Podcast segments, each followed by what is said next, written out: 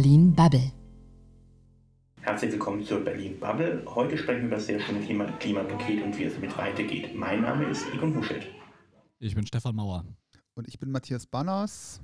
Ja, ich bin Matthias Banners. Welchen Einfluss haben die neuen SPD-Vorsitzenden auf die Verhandlungen des Klimapakets? Wie seht ihr das Ganze? Geht es so weiter wie bisher oder gibt es nochmal Änderungen?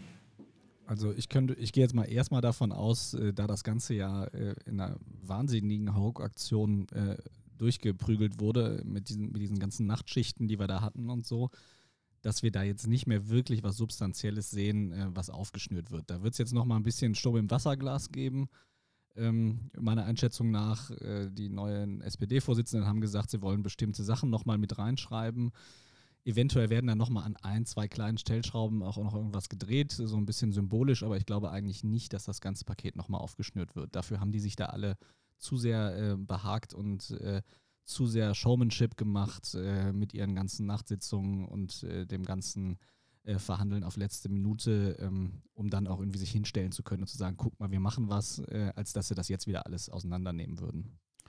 Es wäre natürlich interessant, wenn es wirklich bei dem CO2-Preis dann am Ende, zumindest beim Einstieg, irgendwie halt nochmal Be Bewegung geben würde. Und ob das der SPD dann am Ende so gut tut, wenn es Bewegung gibt, das würde ich mal mit einem Fragezeichen versehen. Ich sehe aber auch eher die, die, die Diskussion der Länder im Bundesrat und da geht es am Ende einfach um mehr Geld für die Länder. Weil die natürlich auch ähm, zum Beispiel über die Pendlerpauschale weniger Steuern einnehmen werden und das wollen die, ja, wollen die auch gerne irgendwie halt kompensiert, kompensiert haben. Ich habe dazu letzte Woche den Lukas Dr. Lukas Köhler ähm, gesprochen. Der ist klimapolitischer Sprecher der, der FDP. Und der hat das eigentlich auch ganz gut beantwortet. Vielleicht hören wir uns das einfach mal kurz an.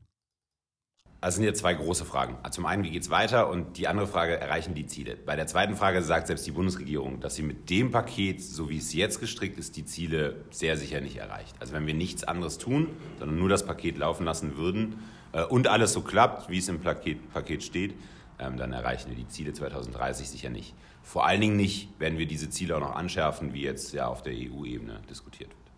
Ähm, wie geht es weiter? Naja, die Länder werden jetzt natürlich das tun, was, was, was ganz oft ja in der Diskussion kommt. Ähm, sie haben einen finanziellen Nachteil, den wollen sie ausgeglichen sehen. Ähm, und da wird natürlich viel sozusagen über dieses Steuerpaket diskutiert werden. Ob es inhaltlich nochmal aufgerollt wird, wage ich zu bezweifeln. Ich glaube, dass wir nächstes Jahr in den einzelnen Verordnungen, die in dem Paket drinstehen, alleine im Brennstoffemissionshandelsgesetz sind, ähm, von 23 Paragraphen 13 Verordnungen, die wir erlassen müssen im Bundestag. So ein bisschen die Geschwindigkeit. Ähm, da wird sich nochmal vielleicht die Chance ergeben, ein bisschen was besser zu machen. It's all about details, ne? Ja, aber das ist, das ist ja eigentlich genau das, was du gesagt hast, Matthias. Also ähm, es geht am Ende haben die Bundesländer das jetzt nicht in den Vermittlungsausschuss geschickt, weil sie ähm, inhaltlich irgendwie nicht damit einverstanden waren, sondern einfach, weil sie gesagt haben, äh, wir wollen halt mehr Geld haben. Ähm, das, die Pendlerpauschale ist ja das große Thema, die soll ja sogar noch erhöht werden, ähm, was ja auch eigentlich den Zielen des ganzen Pakets äh, völlig zuwiderläuft. Also ähm, und da sagt auch die SPD jetzt nicht, dass wir, dass wir da nochmal dran müssen. Äh, insofern, äh, sie packen ja wirklich eh nicht die Sachen an, die wirklich wehtun und das werden sie auch in Zukunft nicht machen. Also ähm, und deswegen glaube ich auch nicht, dass da sich substanziell noch was ändern wird. Stefan, beim Punkt Pendlerpauschale muss ich dir widersprechen, weil letztendlich das ist am Ende eine Mobilitätspauschale und die ist irgendwie schon sinnvoll und ich bin der Meinung, eine Erhöhung ist auch überfällig. Was ich aber interessant finde an der Politik der Länder ist, dass die Grünen ja in den meisten Landesregierungen mittlerweile dabei sind und durchaus irgendwie ein Machtfaktor sind. Und wenn ich mir die Rhetorik auf der Bundesebene anschaue zum Klimapaket, dann passt das mit dem, was jetzt an Bundesratsinitiative kommt, nicht so ganz zusammen. Oder wie seht ihr das? Na, ich glaube letztendlich, ähm, auf Bundesebene geht es letztendlich darum, bestimmte Themen nach vorne zu treiben, ohne sich tatsächlich die Gedanken zu machen, wie das Ganze in eine realistische Umsetzung ähm, kommen kann. Sobald es eben nach unten geht, sobald es tiefer geht, ähm, dann glaube ich, muss man sich halt letztendlich Gedanken machen, wie bestimmte Dinge geregelt werden können. Und ähm, die Realität ist mal irgendwie nicht ganz so schön wie das, was man sonntags irgendwie verkünden kann, glaube ich. Ja, also ähm, auch da reden wir ja, also sehen wir ja auch äh, im Bund, ähm, also und auch in, innerhalb der SPD sogar. Also äh, die SPD ist zerrissen zwischen ähm, jetzt auch ein bisschen der neuen Parteiführung, den Jusos, die äh, ganz tolle Ideale haben, und den Parteiteilen der Fraktion, den, den Ministerien, die halt tatsächlich in der Verantwortung sind. Und die bremsen das und genauso läuft es ja auch bei den Grünen.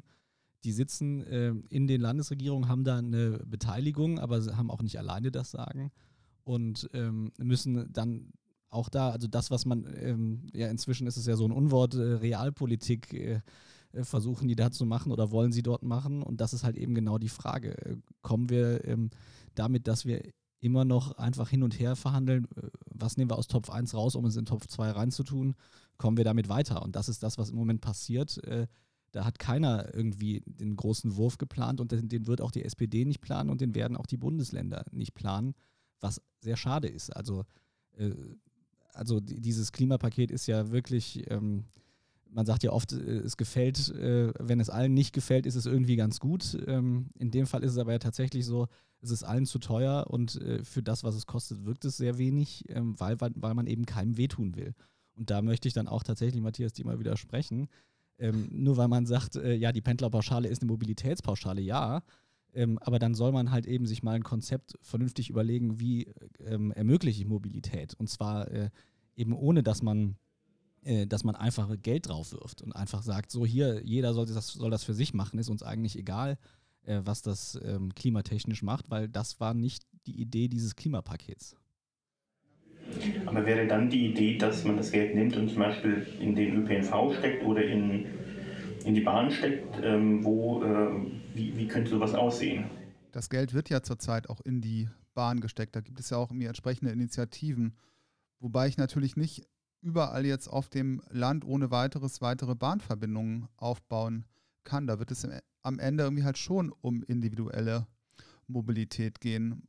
Und gut, da steht dann natürlich auch das Thema Elektromobilität so ein Stück weit im, im Feuer, weil sich das auch nicht ohne weiteres umsetzen lässt. Gerade wenn ich, wenn ich mit meinem Elektroauto dann über längere Strecken unterwegs sein soll. Und ich habe natürlich dann auch wieder ein handfestes finanzielles Problem, weil sich natürlich auch viele Familien und betroffene Pendler auf dem, auf dem Lande auch nicht ohne weiteres dann irgendwie halt ein neues Elektroauto leisten können, nachdem sie jahrelang Diesel gefahren sind.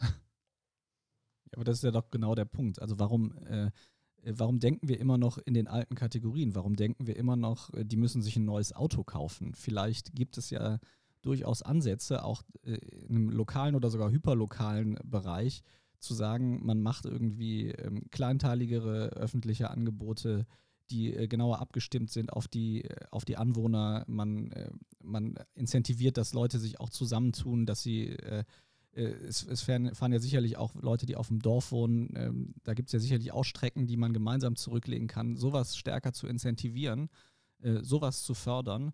Von mir aus auch privat organisiert und dann aber staatlich äh, gefördert mit dem Geld, was jetzt völlig mit dem Gießkannenprinzip in die Pendlerpauschale fließt das wäre deutlich äh, sinnvoller und auch äh, klimasinnvoller, als äh, einfach nur zu sagen, ja, wir wollen hier unsere Klientel schützen ähm, und bloß keinem wehtun. Und deswegen nehmen wir einfach das Geld und kippen es über allen aus. Aber solche Angebote gibt es ja auch bereits. Es gibt auf dem Lande Sammeltaxen-Services und die gibt es meines Erachtens nach nicht nur ähm, im wunderbaren Kreis Stormann in Schleswig-Holstein, sondern auch in allen anderen, anderen Bundesländern. Aber werfen wir doch mal einen Blick irgendwie auf Berlin, auf die, auf die Sharing-Angebote. Die sind alle irgendwie halt nur auf den S-Bahn-Innenstadtring bezogen. Also die Privatwirtschaft. Und selbst da funktionieren sie ja nicht. Das, ähm, wenn ich sehe, irgendwie das ähm, E-Scoop oder wie die heißen, ich vergesse, wie sie heißen, da benutze ich sie eigentlich, dass die jetzt gerade irgendwie sich aus dem Markt zurückziehen, weil es sich nicht lohnt dann frage ich mich halt, wenn es in einem Ort wie Berlin mit, in, in, in Berlin, in, äh, in Berlin Mitte natürlich, aber innerhalb des S-Bahn-Ringes nicht funktioniert, wie sollen solche Dinge denn wirtschaftlich ähm, auf dem Land funktionieren können? Na gut, ein möglicher Knackpunkt, um da auch noch eine Idee mit einzubringen, ist natürlich die Kommunikation vor Ort. Also in jedem kleinen Kaff gibt es mittlerweile auch eine eigene Facebook-Gruppe, wo sich die Bewohner des Dorfes kennenlernen und gegenseitig beschimpfen. Auf dieser Kommunikationsbasis ist vielleicht auch das eine oder andere ähm, Angebot möglich, um, um sich gemeinsam Mobilität zu teilen. Vielleicht sogar ohne Facebook und vielleicht sogar ohne Beschimpfen, wer weiß. Sehr gut. Das finde ich schon mal ein ganz erfreuliches ähm, Ergebnis. Ich würde noch gerne auf einen anderen Aspekt springen, nämlich das Thema der Übergang von der CO2-Bepreisung zum Emissionshandel. Ist das möglich und sinnvoll? Ähm, dazu hast du, Matthias, auch nochmal mit äh, Lukas Köhler gesprochen. Das stimmt. Das, was da jetzt beschlossen ist, ist die schlechteste Version aus beiden Systemen. Also man hat es Emissionshandel genannt. Man muss Zertifikate kaufen aber die sind weder handelbar noch gibt es dafür eine Mengensteuerung. Dann hat man aber die Zertifikate erstmal fünf Jahre lang so niedrig gehalten vom Preis her, dass sie zwar für den Klimaschutz wahrscheinlich keinen Effekt haben werden, aber trotzdem natürlich Unternehmen, Bürger, also alle Leute belasten, weil natürlich beim Brennstoff äh, sowohl der Verkehr als auch das Wärmen belastet ist. Das heißt, jeder Bürger in Deutschland muss ja irgendwie von A nach B kommen und jeder, ähm, jede Ware muss von A nach B kommen und heizen müssen die meisten irgendwie auch. Ähm, deswegen äh, sind alle belastet. Der Weg zu einem Emissionshandel, den kann man gehen, allerdings wahrscheinlich nicht mit diesem Verfahren. Ähm, Im Gesetz selber ist ja nochmal eine Revisionsklausel für 2026, in der dann überlegt werden soll, erstmal äh, einen Emissionshandel nach europäischem Vorbild, also mit klarer Mengensteuerung, mit Handelbarkeit, einzuführen. Das ähm, glaube ich, die Diskussion werden wir wahrscheinlich schon früher, vorher führen oder sagen wir mal, es gibt eine große Chance, dass das so ist. Denn so wie das im Moment ausgestaltet ist, als CO2-Steuer, die sich den, den, den, den Schafspelz des Emissionshandels überlegt, ähm, sieht die zumindest mal die Verfassungswidrigkeit ähm, steht in, oder die Verfassungsmäßigkeit steht in Frage. Und äh, also wenn es nicht per Normenkontrollklage äh, herausgefunden wird, dann wird es sicherlich von einem der Betroffenen herausgefunden. Ja, ich bin gespannt. Es gibt da ja das wunderbare Gutachten des Wissenschaftlichen Dienstes des Bundestages. Ich bin allerdings kein, kein Jurist und äh, gerade für alle, die in der politischen Interessenvertretung unterwegs sind, sind natürlich auch mir diese recht, rechtlichen Argumente recht alltäglich. Also bei jedem Gesetz, das mir nicht passt, ähm, behaupte ich, dass es verfassungswidrig ist und ich finde im Zweifelsfalle auch einen einen ehemaligen Verfassungsrichter, der mir dafür ähm, ein passendes Gutachten schreibt. Das ist tatsächlich ähm, sehr schön, aber könnt ihr mir mal erklären, ähm, wo, wo, ihr tatsächlich, ähm, wo ihr da ein Ergebnis oder eine Veränderung drin seht, in dem, wenn das so kommt, ähm, wie es kommen wird? Puh, ähm, also ich finde die, diese auch da ist ja, das ist ja wieder so ein bisschen so eine halbgare Lösung, äh, die, man, die man da versucht. Ähm, also die Idee ist ja, hinter dieser ganzen Geschichte ist ja, ähm, wer, also im Moment ist es ja so, größtenteils, wer CO2 erzeugt, der ähm, zahlt dafür, also für die, für die Folgen, die das hat, die Umweltfolgen, ähm, das, das sind Kosten, die nicht derjenige trägt, der äh, das erzeugt, sondern die Allgemeinheit.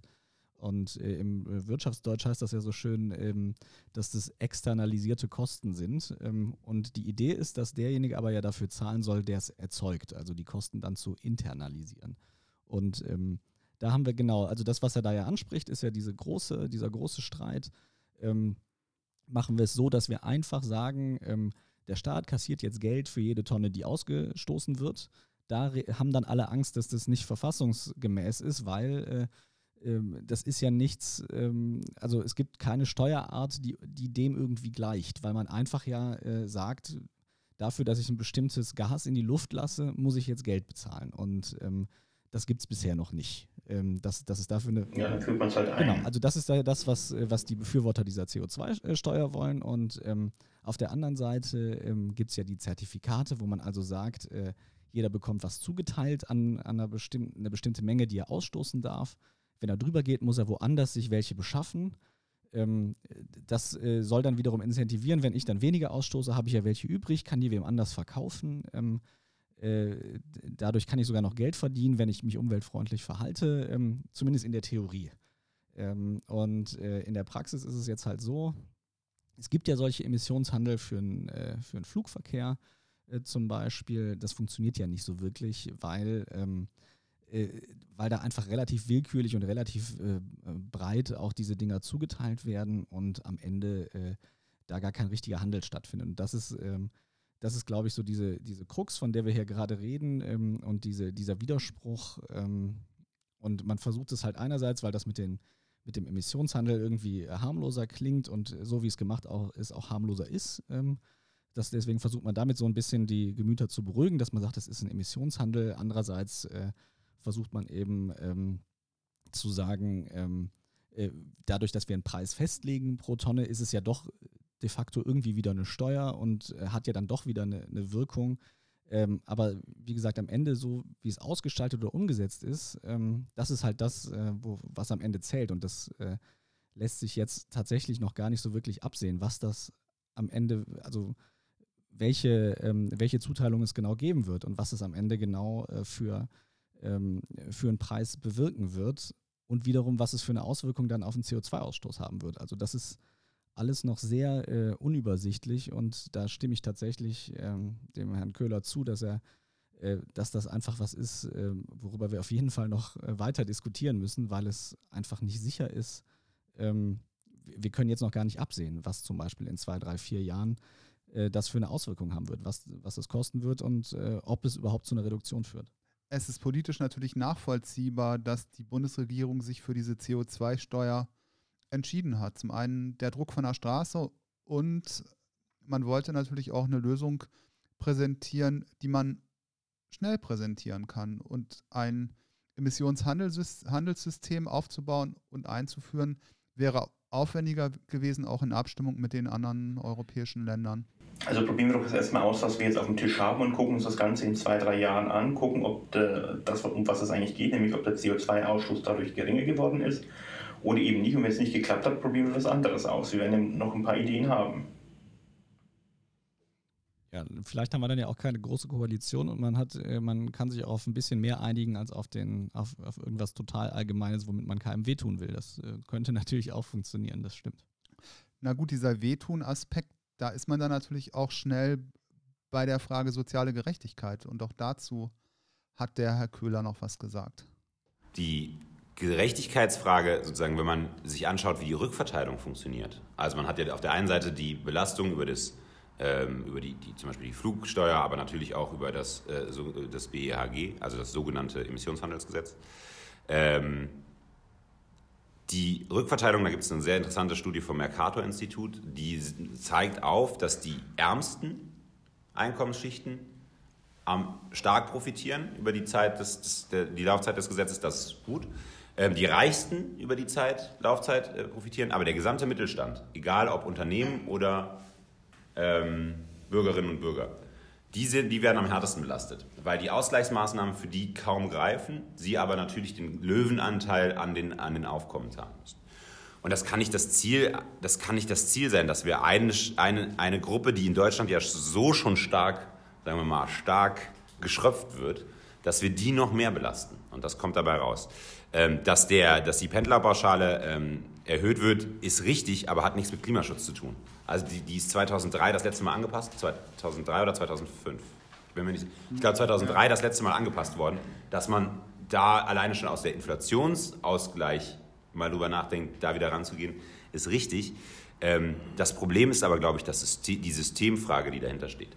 Weil was das Gesetz nicht tut, ist die Chance ergreifen, das aktuelle Energie- Besteuerungssystem, das Gesamte mal anzufassen und sich anzuschauen, hey Leute, machen wir da überhaupt noch alles richtig? Bundesrechnungshof, ähm, der Bundesrechnungshof hat eine sehr schöne Studie dazu gemacht, in der er aufgezeigt, dass wir im Moment 26 Gesetze und 33 Verordnungen haben, die zusammen alleine den Strompreis bilden. Also die spielen alle in den, die haben alle Einfluss auf die, nur die Strombepreisung. Und dass da sozusagen, dass da mal eine Regulierung kommen muss, die das irgendwie mal einfach macht und zusammenfasst und dann auch noch die Energiebesteuerung so ausrichtet, dass sie eben auf die Ziele, die wir haben, ausgerichtet ist und nicht einfach mal pauschal über alle drüber geht. Das wäre sinnvoll gewesen, aber das sieht man leider nicht. Und äh, so gibt es ganz viele Einzelpunkte, die zum Problem geworden sind. Ja, das äh, finde ich äh, gerade, was er zuletzt sagt, ähm, fasst vielleicht auch unser Dilemma, was wir hier haben, ganz gut zusammen. Äh, das, dieses ganze Energie- oder Klimapaket ist, setzt sich dann doch aus so vielen Kleinigkeiten und Einzelteilen zusammen. Ich meine, wir haben jetzt eben ewig über die Pendlerpauschale gestritten, obwohl das ja eigentlich nur ein kleiner Teil ist. Ähm, und ähm, das macht also die bestehende äh, Gesetzgebung rund um Energieverbrauch, um äh, äh, Treibhausgasausstoß noch viel komplizierter und kleinteiliger. Und das ist vielleicht auch ein Problem, dass da auch keiner mehr wirklich durchblickt und dass das dann am Ende, ähm, wie er ja vorrechnet, dann tatsächlich dazu führt, dass es da Ungerechtigkeiten gibt. Ich weiß nicht, ob die den Leuten, äh, die, die dann das erlassen, nicht auffallen oder ob das dann in Kauf genommen wird. Ähm, äh, das hat aber sicherlich auch damit zu tun, dass es eben schon so unübersichtlich ist und dadurch noch unübersichtlicher wird. Und ähm, ja. Aber was spricht denn dagegen, dass man jetzt erstmal sagt, das, was wir jetzt auf dem Tisch haben, das probieren wir aus und bei der Gelegenheit, bis bei nächstbeste Gelegenheit, räumen wir das, was da so ein bisschen passiert ist, auf, nämlich entweder wir stellen fest, dass die Idee, die wir gerade haben, sie wird funktionieren, dann ist alles prima, dann nutzen wir einfach noch die Zeit, um die ganzen Gesetze, die wir noch als Beifang haben, um die einfach aufzuräumen, oder wir stellen fest, das Modell jetzt, wie es ist, funktioniert nicht. Wir müssen es optimieren und räumen in dem Zusammenhang ähm, das auf, was er über die Jahre sich ähm, angesammelt hat. Na, es ist natürlich schwierig, weil ähm, gerade wenn man sich die Ausgabenseite des Klimapakets anschaut, das ist einmal ähm, energetische Gebäudesanierung und Aufbau der Elektromobilität, Infrastruktur. Da ist irgendwie halt bereits so viel, so viel Geld verplant, dass natürlich auch überhaupt kein, kein Spielraum mehr da ist, irgendwie halt nachzusteuern. Weil letztendlich, klar, ich hätte es ja auch irgendwie halt so machen können, dass ich das Geld, was ich über die CO2-Steuer einsammle, auf der anderen Seite wieder ausschütte über niedrigere Energiesteuern. Dann hätte ich das Thema CO2 genau in den, in, in den Fokus gestellt. Aber letztendlich, das war offensichtlich halt nicht gewollt von Seiten des Gesetzgebers. Und auch grundsätzlich mal, natürlich spräche theoretisch nichts dagegen zu sagen, wir evaluieren nach zwei Jahren und schauen dann nochmal drüber. Das Problem ist nur, dass ähm, sowas ja im Moment unglaublich schwierig planbar scheint. Ich meine, das ist jetzt im September ähm, verabschiedet worden und, im, äh, und Anfang Dezember haben wir den neuen äh, SPD-Parteivorstand und der stellt jetzt alles wieder in Frage. Das sind drei Monate und ähm, da, also es, es, ist noch nicht mal alles beschlossen im Bundestag und jetzt äh, drehen sich alle schon wieder um sich selbst. Die, die Bundesländer äh, wollen auch nochmal Nachbesserungen haben. Ähm, also vielleicht sind wir dann in einem Jahr so weit, dass wir dann mal ein paar konkrete Beschlüsse haben und dann äh, sollen wir ein Jahr später nochmal wieder alles aufdröseln. Ich glaube nicht, dass das, also theoretisch wäre das schön, aber ähm, da, da einfach eine regelmäßige äh, Erfolgskontrolle zu haben und eventuell auch eine Anpassung. Ich glaube nur einfach, dass bei dem aktuellen, bei der Gemengelage das einfach nicht so realistisch ist, dass das auch passiert. Ja, da stimme ich dir zu. Also ich fürchte das ja auch, dass es so ist. Ähm ich denke, es wird irgendwie interessant, wenn man sich auch dann nochmal die Zukunft der jetzt amtierenden Bundesregierung anschaut. Ähm, machen die noch irgendwie eine ganze Weile weiter oder haben wir doch andere Konstellationen von einer Neuwahl und einem Comeback von, von Jamaika bis zu einer Minderheitenregierung? ist ja eigentlich irgendwie halt alles, alles möglich. Und letztendlich natürlich wird sich das auch irgendwie halt dann auf das, auf, auf die Klimagesetzgebung niederschlagen. Und ähm, zumindest in der Jamaika-Konstellation werden wir auch garantiert irgendwie halt noch zu einer wie auch immer gearteten Nachbesserung kommen. Aber ich glaube trotzdem irgendwie, wir müssen ja mit, mit den Themen vorwärts kommen. Wir können uns ja nicht irgendwie ständig damit befassen, was sein wird, wenn welche Konstellation eintritt. Deswegen ist äh, mein Vorschlag immer noch, ähm, damit erstmal loslegen, sich das Ganze zwei, drei Jahre angucken, von der dann amtierenden Regierung das Ganze bewerten lassen und das Ganze danach nochmal nachjustieren. Die Zukunft wird es zeigen. Genau, die Zukunft wird es zeigen. Ja, dem habe ich auch nichts mehr hinzuzufügen. Wunderbar, haben wir doch nochmal einen Konsens erreicht. Ich danke der Runde sehr und wünsche noch einen schönen Tag. Ja, danke, danke dir auch.